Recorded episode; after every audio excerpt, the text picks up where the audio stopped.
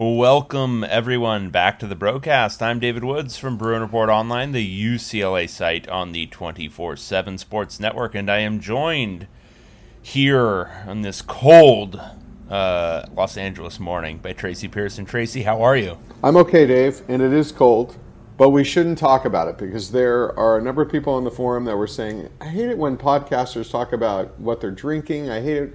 I'm sure people don't want to hear us talk about the weather your beard. Um, I like talking about your beard. Um, flat tires. Let's just let's just get right into it. What do you think? I'm just saying it's cold as hell. That's all I'm saying. it is pretty cold. Dang it! I mean, if you look across the country, like we have relatives in Des Moines, it's it's warmer in Des Moines, Iowa.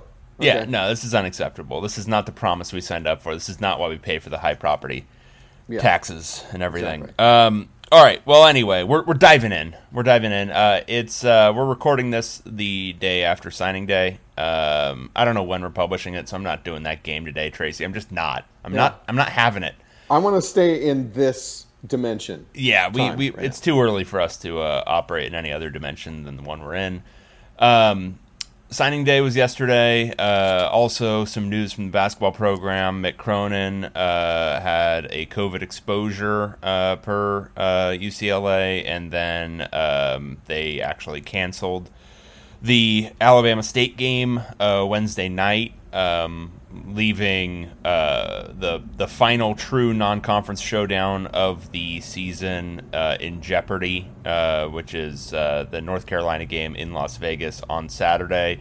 Uh, there's absolutely no certainty on that at this point. Um, nothing has been reported. Apparently, North Carolina is like waiting to even fly out per uh, their message board right now. Um, I would imagine UCLA will have to provide some sort of guidance today for that team because I think they would otherwise be going to Vegas in uh, in a few hours. So should hear something pretty soon, but um, pretty crazy, right? Really crazy. Um, uh, a lot of things. First, we all kind of think we are over this mentally, right? But we're, obviously we're not. Uh, secondly, concern goes out for Mick Cronin because we we don't know the extent of if he was exposed or if he does have COVID. Um, and of course, uh, we all care about Mick, right? Um, we all um, care about Mick. Uh, if he did have it, speculating uh, if he exposed the team, and I don't even. I mean, I mean, what's the CDC guideline on on quarantine if you were exposed and not test positive? I don't know. I uh, I'm gonna put put cards on the table. I, I I stopped reading about all of the like different dynamics of this whole thing like six months ago because it was just depressing me too much. So I think it's something like uh, you got to get like a couple of negative tw- uh, tests within like a 24 hour period, something like that. Okay, so okay, yeah, I guess maybe we should have looked this up before we started this. Podcast. Yeah, maybe, maybe. um, I, well, I, look, look, let's put cards on the table. If he was positive Let's talk about the the. I mean, uh, look, I, the players on the team very important. I was at media availability, Tracy, Tuesday morning. Come on, man. Yeah, yeah, just... and and we have to say too, uh, and uh, you've only started doing media availability for the first time, in, and I didn't want to bring this up because I, I feel guilty, and it, it I mean I got to feel a little guilt. When's the last time before, right in the last two weeks, you did basketball media availability? Steve, Steve Steve Alford was still the coach and still in the middle of his tenure when it was uncertain whether they would fire him.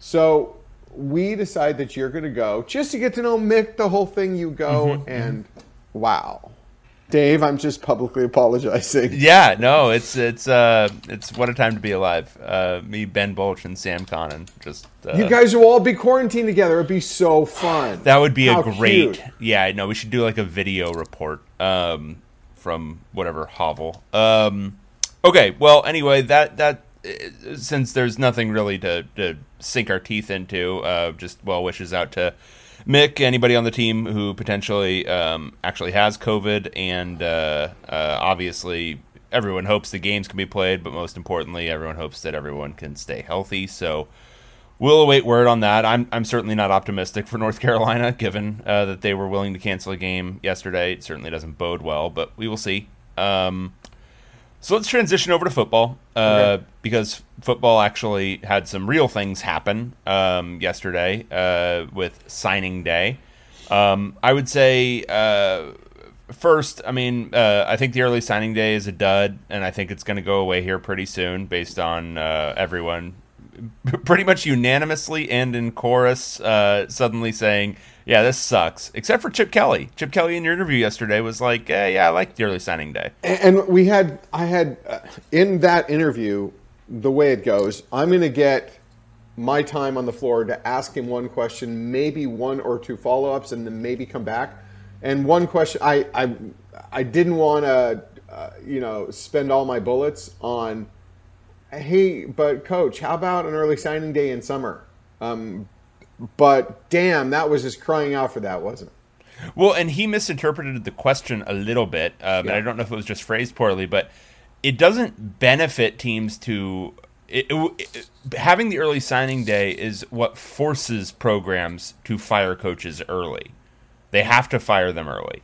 What what a not early signing day would do is actually not have that happen as frequently. And he was taking it as like it's almost an advantage for programs that want to fire their coach early, which is not. I, I, it was it was Chip being contrary.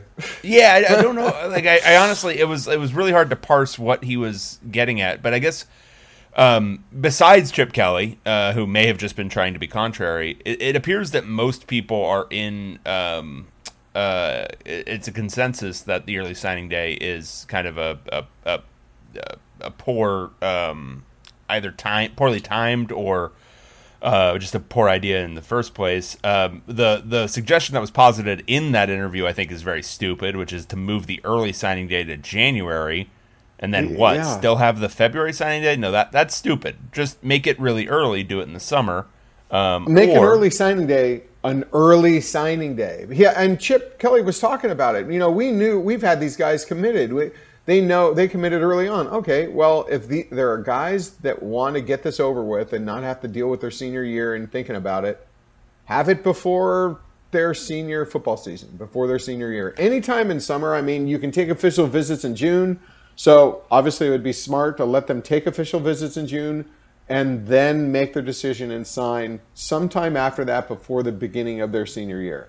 That's an early signing period. You'd get that all out of the way. If I had brought that up, I'm absolutely, well, I'm not certain, but I would say Chip Kelly would have thought that makes sense. That's we don't have to recruit then really these guys that much. I think most coaches would. Nothing against Chip Kelly. I think they'd love to get it out of the way. So how about a summer signing period? Yeah, we're, so, we're thinking of it right now. No one so, else has thought of it. Right, and so my thing is um, within the bounds of obviously like player rights and you know giving them as much advantage as, as that you can and, and making sure that it's all fair to them.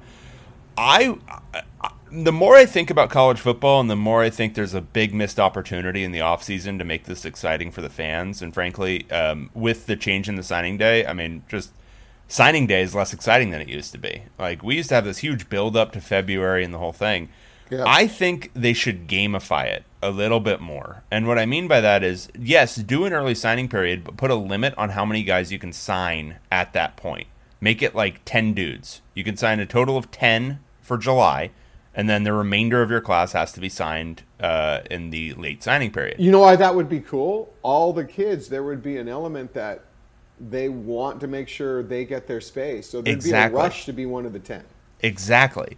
And it would then make it so, okay, you got to be really careful about who you sign then and who you pick for those spots and the whole thing. And it would make it interesting to follow because right now what you have is this December signing period where you can sign as many as you want or up to your class limit. And then you have February where you pick up leftovers, but neither is particularly exciting. And the reason December isn't exciting, I think, is because it comes so soon on the heels of the season, which is like kind of an odd period to get like really, really super invested if you're a fan um, in that whole period.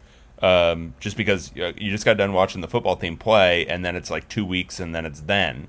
Um, whereas before, when they did like February, it, you had these uh, what was it four weekends of official visits leading See, up to signing that's, day that's the thing it goes against if anyone knows recruiting the reason this is in february that i've always understood for decades the kid has his high school season It's over. Well, it used to be over in, you know, November. Now it's over in December. They have the holiday season. Let's. This is the NCAA thinking 25 years ago, and whoever you know thought of this was right. Let's give the kids a little time to have their official visits, visits to make their decision. Having it in December, these kids are trying to play their season. Take a. A lot of you know they have. Let me let me just let the NCAA know they have high school games on Friday night. So if they're taking an official visit, a lot of times they fly in Saturday morning and they're rushed. They're also students. So what the heck was behind this idea of doing it in December? It, it's not helping the high school student. It, it you want to do what you want. Like in, in basketball, they have it in November, right? It's right. before their final high school season get it out of the way so you don't have to think about it when your season's there and you've got school and basketball. Then the late one is after your basketball season. That's that's the basic theory. I why do it seriously when they have no time after their football season to take official visits? Yeah, crazy. It's, it's just dopey. Um, so yeah, do it like late June, July. Make it so that like those camps on campus are like significant. Like I, am really invested in making this more of a spectator sport in the off yeah. season, and I think there's a lot of different things you can try to do to make it more exciting for people to continue to follow. Well, like just from the standpoint, Dave, of of bringing back the excitement of the f- February signing day. Yeah, just to help that because that thing is just had all its power taken away now. Yeah, and it's not as if um, college football, like obviously, there's a passionate fan base regardless, especially in like SEC and everything. But I think it it it has already built into the process something uh, that's even better than the NBA's like long and and incredibly fun to watch off season, um, like free agency and all that stuff. Uh, recruiting is so built into the framework of college football already that you can. It's so easy to make this a year-round sport that people are very, very excited to follow. It already was, and I think early signing day has hurt that. So go backwards, reinvest in that whole idea, and make it a year-round sport that's fun to watch. Um, and I think you can do that pretty easily. You'd have to think they're gonna uh, they're gonna do this in the off season. Yes. Let's get back to the signing day class. They signed 11 guys. UCLA did. We're talking UCLA. We're um, talking UCLA football. Man, and I'm just I'm. I know this is my job to talk about this, but I have to say this there is so much contentiousness on the forum um, right now. If everyone's just finding a reason to fight about everything. And what I makes you up, say that? What I makes you up, say that, Tracy? uh, I put up a post uh, just a few minutes ago that martial law has been imposed on the Bro Football Forum. If you even come close to starting anything that says, "Hey, all you people who think this way, yeah, you're you're just toast." So your um the, the the increasingly threatening um things that you post on the message board are always my favorite part of like opening up bro in the morning. Yeah, because I try to have a little bit of a sense of humor to it. But yeah, yeah, um, yeah. because this all should be fun. You're being and, thrown in the bro gulag. Yeah, God, gulag is such a good word. Um, anyway, the signing class. Uh, it was for signing eleven. I, you've got to look at it from this standpoint now. Chip Kelly, and he made it pretty clear, even though he kind of didn't know what I was asking. And he did correct himself when I corrected him about super seniors. I didn't mean the old super seniors, I meant the future super seniors. And he said, Oh, yeah, Tracy, something, I think he acknowledged. Did he say the words, Oh, yeah, you were right? No. I don't know what it was. He but said, he, "I'm sorry." I'm sorry. The, the, the word "sorry" did pass his lips. Yeah, yeah, yeah. And I think he, he recognized that. Anyway, UCLA's recruiting at this time of year for this cycle, and as long as there are super seniors, and that's what another three cycles probably, mm-hmm. um, it's going to be about what super seniors you retain, what kids you can sign early, and then what transfers you can get in the transfer portal. So right now, I kind of trust Chip Kelly that they have not really sat down. He said any super seniors that want to come back are welcome to come back. I, I don't I don't necessarily 100% believe that.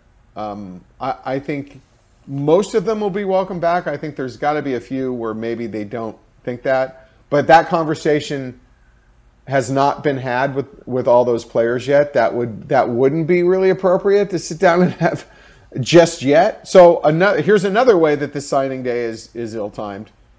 But you're signing this early these kids in this early signing period with all this in mind, and obviously UCLA has a lot of potential super seniors.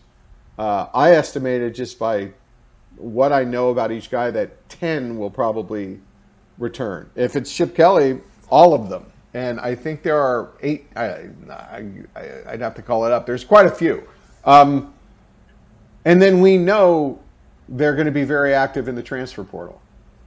Um, so, right now, that's what UCLA recruiting is. So keep that in mind. Why this class is so small. This is not done because UCLA couldn't sign 22. They are literally saving scholarships for super seniors and for the transfer portal. The transfer portal has been very, very good to them. Very, very good to them. They don't have any reason to believe that it won't be good again. We've talked about the transfer portal, how it's a, a an amazing uh, tool and resource for UCLA recruiting and to fill in personnel. It's a lot riskier. You could, instead of building depth through a number of recruiting classes and developing and seeing where you are down, you know, two, three years later after recruiting a couple of classes, you literally are rolling the dice if you're going to be able to find a running back. Let's uh, let, us I, I, said running back because let's take running back. UCLA has not recruited running back, high school running backs very well. I can't even. Uh, when's the last time they got a high school running back that ended up having an impact on the team. I uh, Jonathan it wasn't under Chip Kelly. Yeah, no, it wasn't, and it was not the last few years uh, under Jim Mora. They've it's all been transfer. Understand, great. It's a and Chip Kelly has a running offense that features a running back. What if they just don't find him? What if they don't find a guy who can who who's Brittain Brown or you know just well, that's the thing is Chris Brooks. Um, he decided on Purdue, and that was an option. Yeah, I would say that might as be a, as much an indication that he feels Zach Charbonnet. There's a good chance Zach Charbonnet returns. True. But let's just say in any other scenario, you don't find that running back. Uh, UCLA's uh, this entire this entire team that uh, Chip Kelly's got going is dependent on a good running attack and a and a really elite running back. I don't think it's smart to roll the dice to wait every year in winter and spring to see if you can get that guy. Just not not really savvy personnel management. Well, and it creates um it's uh, effectively it's the same problem as if you get too invested in one and dones in basketball. Yes, is you've got to continuously just reload with that every season because you've lost then your kind of development um, period. Uh, you've created a situation where you don't have the lead up, the build up, where you don't have the freshman and sophomore years to get you know acclimated, get stronger, get bigger. You just have to get the guy who's ready right then. Um, and so it's that hamster wheel. Um, so yeah, I mean, I think we both. Uh, it's it's sort of the same philosophy as the one and done thing. You want to sprinkle them in. You definitely wanted the occasional transfer, the same way you always wanted the occasional transfer. Um, and now they're you know able to immediately impact and all that. And that's great. Um, but making it and honestly, I mean, his number that he was quoting, whatever it was, 17, 18, I think that's what they're working with. It's going to be more than that. I mean, there's probably still transfers to come that haven't announced, right? Like, there's always more attrition. Anyway, yeah. um, it's going to end up half their class is going to be transfers. Yeah, I would say um, what I you know this is a running number, so it's always changing. But uh, if you figure in um, the guys they signed, how many they have open, which is 27 at this point, and more are going to open. But let's let's go with that. The 11 they signed. Um, uh, uh how many guys jump into the NFL early? Three to four, maybe. So let's just say that opens that up to 30 to 31 that are open. They signed 11. Um, do the math. That's a lot that they'll have left. Uh, ten Yeah. super seniors, so you're thinking Another ten, probably. another nine to ten right Yeah. there. Um, and I, I, they don't feel that's a bad thing. That's this is how they designed this. So Yeah. uh, when you take all that in consideration, there it was a good recruiting class. Um, I think there were some. I'm of the opinion you should take a defensive tackle every year, regardless of how many are on the roster. They have good depth of interior defensive linemen right now. Uh, a young guys sprinkled in with some super seniors and some other. It's good depth, but take one every year. Just we've gone down this road. Remember when uh, every time they think at a certain position they're pretty loaded and they skip a cycle, and then the next year they've Yeah. got to take 17 at that position. It's just or miss and not have someone. Just take one every year. Uh, they've taken one offensive lineman. Yeah, take two every year. So if I'm nitpicking here, I'd say that's what I would nitpick. And of course, uh, middle linebacker. Take a middle linebacker every year. Didn't do that. So if I'm grading this recruiting class, I, those are the main drawbacks. Other than that, I like it. It's it's um, one of their uh, recruiting classes since they've been uh, since Chip Kelly's been there that's had the highest average rating per signee. Yes, admittedly, there are only 11 guys, so that number might be a little high but still, it says something. They they got. I've always been saying that if Chip Kelly wins a little, a, little, he's going to do better in in recruiting. This is kind of it. Their talent level has gone up. This is a lot more talented class than what two years ago. What was the class? Was it 2019? 2019 was really bad. Yeah. Wow. Uh, this is a really talented class. There are some guys here that I would say have a very good chance of being really exceptional college football. Kamari Ramsey's was one of my favorite guys in this class. Just uh, just a baller, man. He, uh, I, I got a thing for guys who just who like to take people's heads off. That's what football is, violent sport. He's a violent guy. He loves hitting guys. He's really he's he's a strong safety that's going to come up and knock you out. Gotta love that. Gotta love that. Jaden Marshall is a wide receiver. if he if he can block, he should be able to come in and play next year. Um, he's that he's that good. I think he's an impact guy. Not too often have we had wide receivers who have been able in the last few years to come in and immediately play and have an impact as true freshmen. Um, Justin Martin is a very solid quarterback recruit. He won't have a chance to play next year, um, in my opinion, but he's a future starter at UCLA. A couple of guys, I'd say the every other quarterback that they've recruited out of high school under Chip Kelly, I would not have said that that it, that they had a very good chance of being a future starter at UCLA. This is the first quarterback they've recruited that I think does. So, I, I Tomarion Harden, the running back, is a three star. I personally think that's underrated uh, for him. That dude, 6'1", he was like 225. He's now saying he's 210. I don't care. He is he is a dude. I really like him. He's faster than he looks. He is perfect for this offense. He is he is Brittain Brown in training as a as I believe he's going to be as good as Brittain Brown as a high school running back. So there are and you got some speed. Croy Stewart is a freak of an athlete. Uh, I project him being a, a, striker in this kind of offense. Uh, sorry, in this kind of defense. He's really fast, uh, high four fours. Jaden Marshall is fast.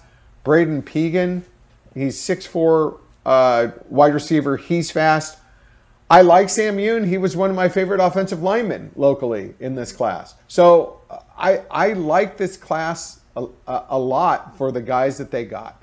Um, they can go if they go out and get upwards of 10 impact transfers i'd have to say they're doing well in their in their and this is a big umbrella in their recruiting that i but here's the asterisk that doesn't mean they shouldn't be able to do better that doesn't mean mean their recruiting efforts get an a there are so many issues with how this program recruits.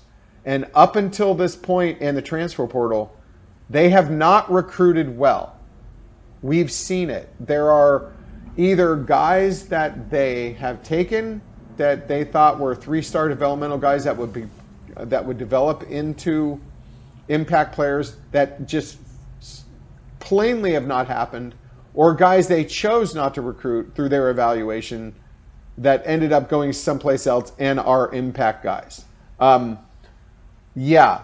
Uh, so let's just, I'm giving them credit for maybe within the parameters of transfer recruiting, they might have found a niche here. Do you say niche, Dave? No, I'm a niche guy. Okay.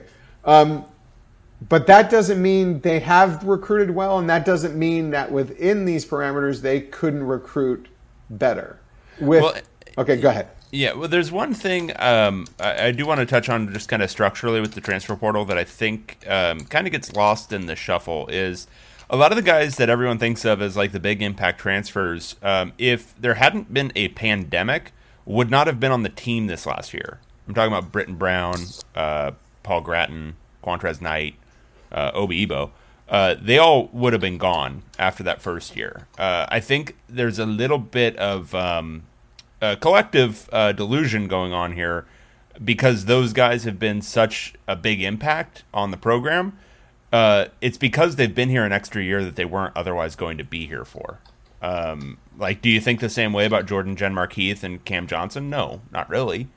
Um, they're not, you know, they haven't been here two years. Um, so there's a little bit of that going on where I think the COVID rules and the eligibility rule is making it um, uh, seem like it's had a uh, more positive impact on the program than it may have going forward. Um, like this past this past year of uh, guys, like I would say uh, Zach Charbonnet, obviously, but Jay Toia, I mean, he's more of a developmental guy. Um, like he wasn't I would say by the end of the year he's been playing, but he hasn't been like an immediate huge impact guy. See, but all in all, relatively, I would say that is an absolute hit, and because it's because it's essentially high school recruiting. Like essentially, it's bounced back from like immediately going to USC, and then he's at UCLA. I mean, high school recruiting, yeah, yeah. Uh, Ale Kaho, sure. Uh, Cam Johnson, one year, but sure. Uh, Ethan Garbers uh, develop uh, again. It's essentially high school recruiting when you get him that young. Uh, and then Cam Brown, I would say, yeah, yeah. I mean, it didn't make a huge impact, but sure. I think uh, he'll have a good career at UCLA. We'll we'll look at him and say that was a solid career. Yeah, and then Genmark Heath, who I thought was fine. Um, just okay. Just okay. Um, so uh, yeah, these are these are guys who can. It's supplemental, I guess, is my point. Um, you still need to build your program based on high school recruiting. You still need to build, especially your line play, like the vast majority of your line play has got to come through high school recruiting. Yeah. Like there's no way you're getting four defensive line transfers in a single cycle or whatever they're going to want at some point. Uh, you need to build all of this through your high school recruiting. Taking one lineman this year, um, I, I, mean, I, I, get what he was saying about numbers and who we're losing and who we're not, but uh, you're going to lose Paul Grattan. You're losing Otito. Uh, you're, uh, we'll see on Alec Anderson and Sean Rhyan, but – there should never be a cycle where you're taking one lineman. To me, to me that, and I'm I'm I'm going to pull rank on Chip Kelly. I think I know recruiting better than he does. Ah, um, there is such a low hit rate for offensive linemen. You just got to keep a flow coming in because if you take if you have 17 in your program, you usually only have like seven you can play, and then you've got some guys you think, ah, oh, they'll end up good. Then you probably got four or five guys that you took because they were promising, because they were six six and 274 pounds and they looked athletic, and you're going to put some weight on them, and they don't develop. It's just the, the, the highest miss rate. And perhaps defensive line is next. So all uh, line recruiting, you have to over recruit. Um, how many years did it take Jim Mora of being UCLA's football coach, being a head coach on the college level? I think he absolutely, in an interview, he actually acknowledged, yeah, no, after doing this, we decided we have to, we, we have to take, we have to overtake on offensive linemen. Didn't he say that at one point? Dave? Yeah. Yeah. It, it, took him four years or three years, however long, but he had that acknowledgement. I, you can't look at uh, and say, okay, we've got 16 offensive linemen. Let's not let's not take anymore.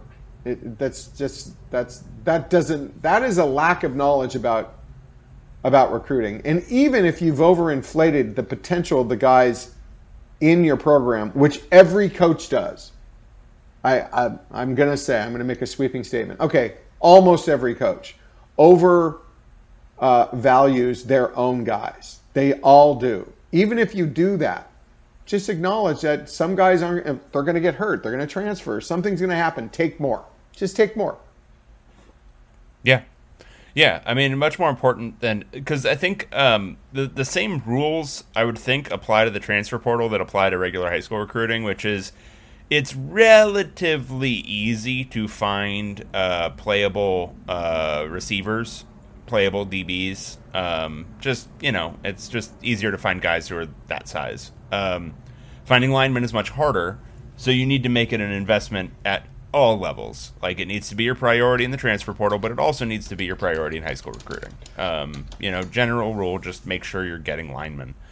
Um, uh, and I think that the real problem here that could happen is, I I think there's a I I think there's a some kind of element that's that's having an impact here that, well, if we don't if we don't you know get some guys, we'll we'll just pick them up in the transfer portal, and that's really I think that's right now we don't we're at the beginning of this whole transfer portal experience. So far, it's been good to UCLA, but we don't know the entire experience, and that's just not a good mindset or a factor to have in this. You should not rely on it. You should look at it as you said to fill out a few things that where you missed a couple of years down the line in high school recruiting. But you shouldn't look at it like, ah, you know, yeah, we won't take an offensive lineman. Maybe we'll pick it up. We'll we'll we won't take a high school offense, three of them. We'll pick it up in the transfer portal just it's not the way to go forward. No. And UCLA already has had um, some guys jump into the transfer portal, which I think is uh, few of these guys I would say are real losses. Um, one in particular, Keontez Lewis, um, who looked eminently playable this past season, uh, but is uh, is transferring out. Um, DJ Warnell, which DJ I Warnell, was a future who, starter at safety. Yeah, who went to Arizona, and then obviously, I mean, whatever you thought about him, the starting punter leaving is probably not ideal um, in Luke Akers. So, no, well, and Miles Jackson. I mean, if we're going back a little bit. Um, so, I mean, th- th- there have been some guys who have left, um, and you know that that could, if you were, um, y- you could say, well, they're losing some of these developmental guys. So, you know, you need to reload in the transfer portal. And I guess to an extent that's true, but also if you're not constantly recruiting over these guys from the transfer portal, you know, if you're not adding uh, you know, two transfer linebackers or two transfer um, or transfer DBs or whatever, do you lose as many guys to the transfer portal? Um, so it's a it's it's circular. It's tough to gauge what exactly is going on. I think there's there's a reality where transfers are probably going to be built more into the framework of recruiting every year than it ever was before, um, especially at UCLA. Like this is what a lot of programs who do like the JC route, um, like I'm thinking about Kansas State back in the day, but just uh, you know a lot of the Pac-12 programs that go the JC route and have often done that. Uh, UCLA never really did to a large extent. This is more or less kind of what that was for those programs, and it can get um, a little wonky uh, to figure out uh, who you're replacing and also um, how much it's kind of eating into your uh, development of your program. So, anyway, uh, just some food for thought on the uh, transfer portal. But overall, I think we, we have consensus. It's a it's a good qualitative class. Um, missed on linemen generally. Uh, they seem to think it's strategic. We think it's you know maybe a little bit of a blunder. but overall, given the given the the numbers, um, it's a it's a pretty solid class. Um, when we're talking about the guys, the current players that have put their name, well, not current anymore, but have put their name in the transfer portal, I think there's a lot to be gleaned from this. Um, uh, uh, every there is one Californian. The rest are out of state. There are 11 of them right now that left. Miles and, ha- and and and check out what the makeup of this current class is because it is entirely within the footprint. Wow, maybe they learned something. Yes. Because again, when they were recruiting, they were pretty much poo-pooing California and saying we're going to go out because we're going to go out and find those special fits for UCLA all across the country. Yeah, all that's the element here of these guys leaving. One, two. I think it is also an element of this whole developmental uh, recruiting philosophy. Let's find some guys that we think have measurables that will will be able to develop. They're not ready now, uh, and and kind of poo pooing the the star system. I think this is another indication that doing that you're going to, you're going to have a lot of misses, and and this is UCLA going forward if it improves the level of its high school recruiting, we won't see this as much. But what it has been since Chip Kelly has been there is recruiting a lot of guys that I got. I'll just be honest. Brandon and I, Brandon Huffman, you know that guy. We'd sit around. We'd sit around and go, yeah, no, no, no. That's that's not a take. That's not a take for them. And it's kind of coming out. I, I you know, Brandon and I have thought, talked about this recently and go, yeah, this is exactly what we thought would happen. Out of state developmental guys. They're not going to stay in the program and that's just this year. There, this has been a trend uh, under Chip Kelly the last couple of years. Um, the two guys that are different are DJ Warnell and Keontez Lewis, but still out of state guys. When things don't go right, these are children, they're kids in college. When they're not starting or when they're like a potential impact wide receiver and all they're doing is blocking and they don't get targeted one time, they they say I'm I'm a lot of times I'm leaving and going home uh, says uh, DJ Warnell uh, is from Texas. He went to Arizona. Okay. I mean, isn't Arizona like part of Texas? I don't know. Yeah, but basically, yeah, same place. Um, but you you get the you get the gist. They're they're going to be more inclined to return back home, which is or not even return back home, more inclined to to transfer because this isn't their home. So. Um, that's a real something for us to take away from this. There, I would between now and the end of spring practice, which is April. Is that five months? Mm-hmm. How many more guys? I, I mean, at least four to Probably. five. Yeah. I mean, we're going to see 16 guys transfer out here. And it, the thing is, I mean, look, uh, not to bang the drum, but this was something. Uh, if you go back to our podcast talking about I don't know, probably the last two cycles, but especially two years ago, if I'm remembering correctly. This is something we cited at the time. Like the makeup of the class was like half dudes from out of the region, not just out of the state, but out of the region. Um, you can't do that. You just can't, um, yeah. unless they're really good and they're going to play and start immediately. And even then, they might transfer back. Kids get homesick. You, you um, know what's so funny about this whole thing? It's you. Uh, you're not that much into recruiting, but you're clued in because you've been doing this job for a while, as have I. Every new coaching staff that has come in in football and basketball, we we know all the pitfalls and what happens with UCLA recruiting, and we see each one of them come in and decide they know without having the experience of of being at UCLA and recruiting, and they all go through the whole process, each one of them. It's the difference is the good coaches have a, a shorter uh, learning, learning curve. curve. Yeah.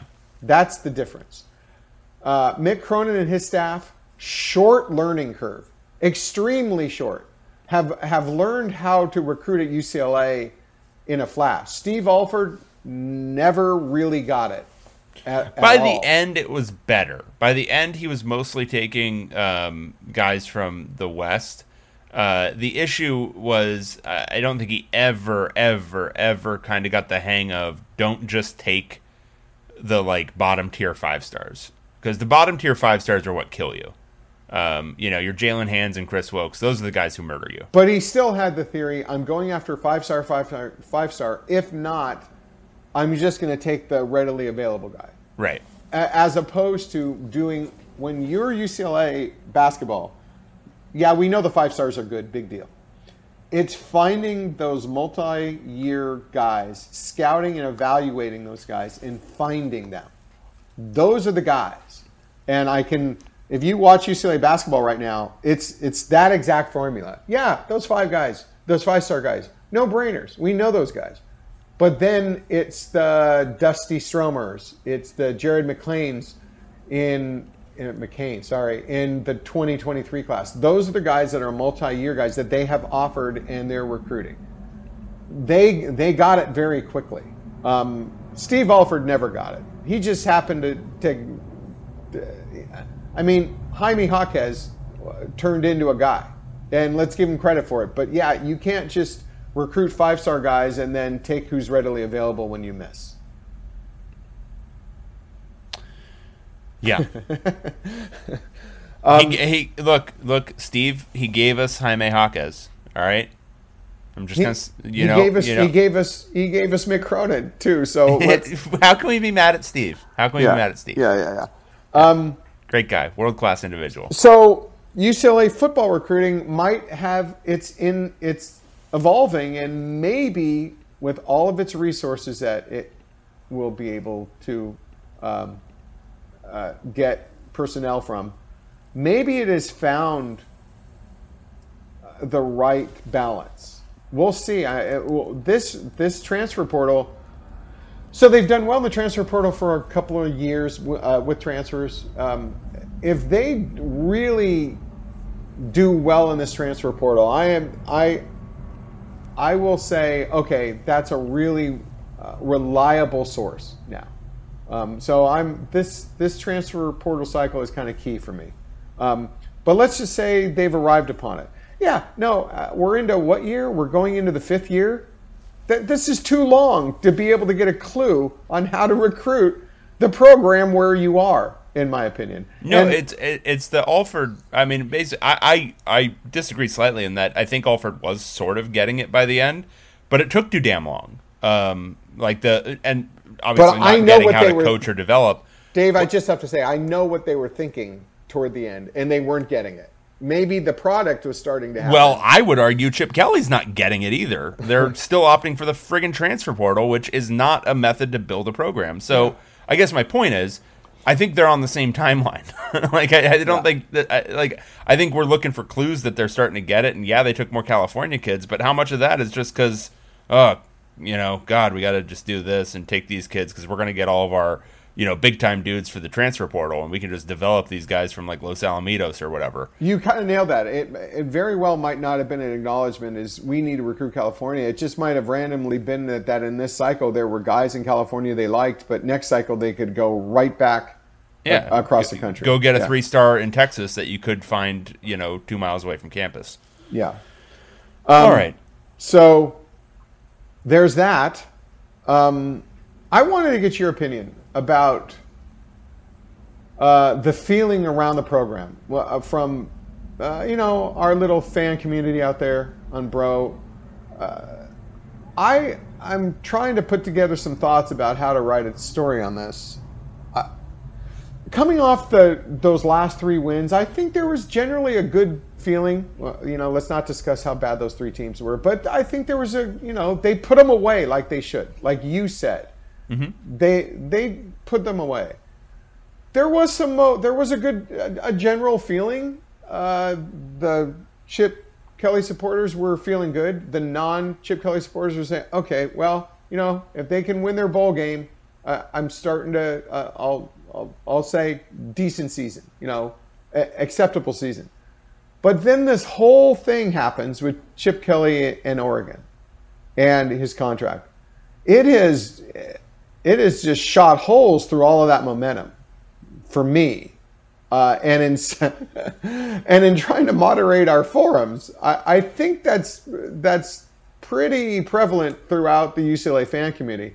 Right now, uh, there isn't that momentum or that kind of good taste in your mouth at the end of uh, the season. It that kind of really put a bad taste right now. So my read on the situation is a little bit different. I okay. don't think there was a big transition to people being on board with the last three wins. Um, I think for a lot of people, um, the the season was, I mean, pretty much exactly what it was, which is uh, they went eight and four. They did exactly what they should do, and that's it. Um, there was no big breakthrough moment. There was a, a faux breakthrough moment against LSU that turned out to be, well, LSU's pretty bad. Um, and then every opportunity to get like the win that I think would have put them over the top. You know, ASU. whether that's beating Fresno State or beating ASU, ASU or uh, you know, the Oregon game was uh, really quite deceptive how close that was because Oregon really came in and tattooed them. Um, but any of those, like any of those, and you get to nine and three, I don't think anyone is actually complaining that hard. I mean, I think there might still be some rumblings, especially if that one win was Fresno State. But I think nine and three, you're like, oh, okay, well, that's that's a move in the right direction. But eight and four, you know, it's the it's the Stringer Bell quote about um, forty degree days. Um, just it's whatever. Um, and so I, I think where uh, uh, my read on the people who are still pretty anti Chip Kelly is that there wasn't a turning based on the last three games. It was more like, okay, well, it's now in that middle ground where it's just okay, and now what comes next? Right. Um, so those people, I think, uh, given the whole dalliance with Oregon, are completely off. Are uh, completely off. And but even, I think they were always off. Yeah, but they were to the point like what you were saying. Okay, they're in that okay mode. Now they're not in that okay mode. No. And then the Chip Kelly supporters are still Chip Kelly supporters, but I think a little a, a little chink in the armor there, given going well, through this. I want to be especially wanna... with the with not having any announcement or having about his contract or extension. My read of the people who are still like pro Chip Kelly and totally, you know, that's totally fine. Um, my read of them is that they are uh, almost unanimously pro Chip Kelly with some caveats. Like almost all of them think Jerry Azzinaro should go. Yeah. Um, almost everyone believes that. Um, if that's not a part of whatever's going forward, I think even some of those people are going to be like, "What the hell?" Maybe we should do a poll. One of those. yeah, well, I, I mean, I, because... I, did one on Twitter that was just simply, "Should he? Uh, would you support Chip Kelly? Uh, do you? Uh, what's your preference? Chip Kelly stays or Chip Kelly leaves?" Kept it very very simple, and it was fifty-seven or fifty-eight percent leaves. Okay. Um, and Those keep in mind, keep in mind, though. I have a lot of I have a lot of Pac-12 general followers yeah. um, who would be voting that he stay because he hasn't done a good job here. Um, so I guess my point is, um, I, I, think the general consensus of the fan base is a narrow majority want him gone because we also had a there was a bro message board poll that was like 55 or 56 percent leave, 54 uh, 44 percent stay. So I think that's the general temperature. Um, and then I think if you add it in, Chip Kelly stays with absolutely no changes to his staff besides that which is forced upon him by guys deciding to leave for other jobs. Uh, I think that would tip even more in favor of. Have we seen that? Chip being gone. Hasn't there been some guys in the forum that have put up that poll?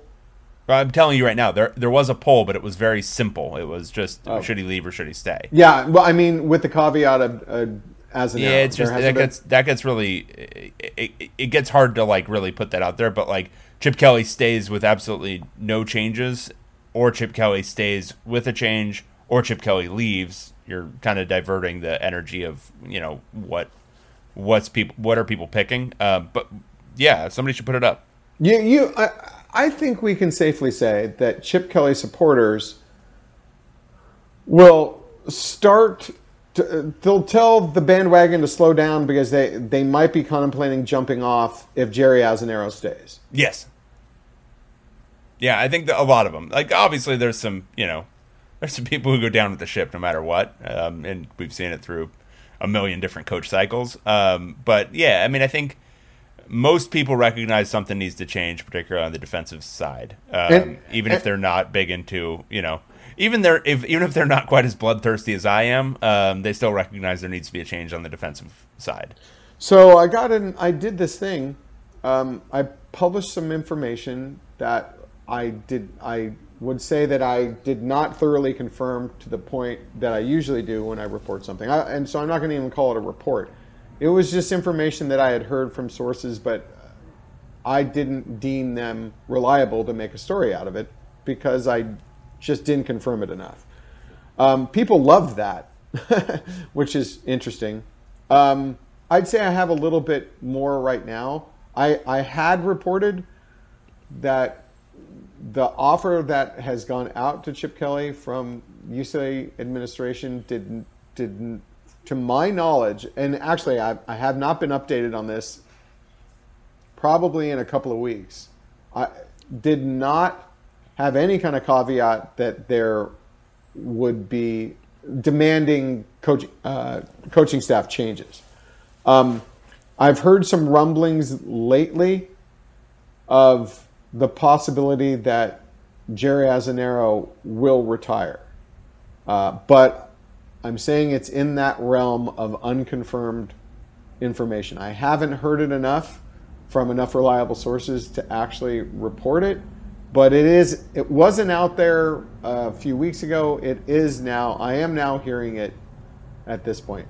This is one of those things though. This is the type of info as as we know Dave, there's information that can just go in a circular motion and just keep doubling back to you and you can't take that as confirmation that it's true because it's just the same original thing that went out there to other people and then it eventually came back through usually reliable sources back to you.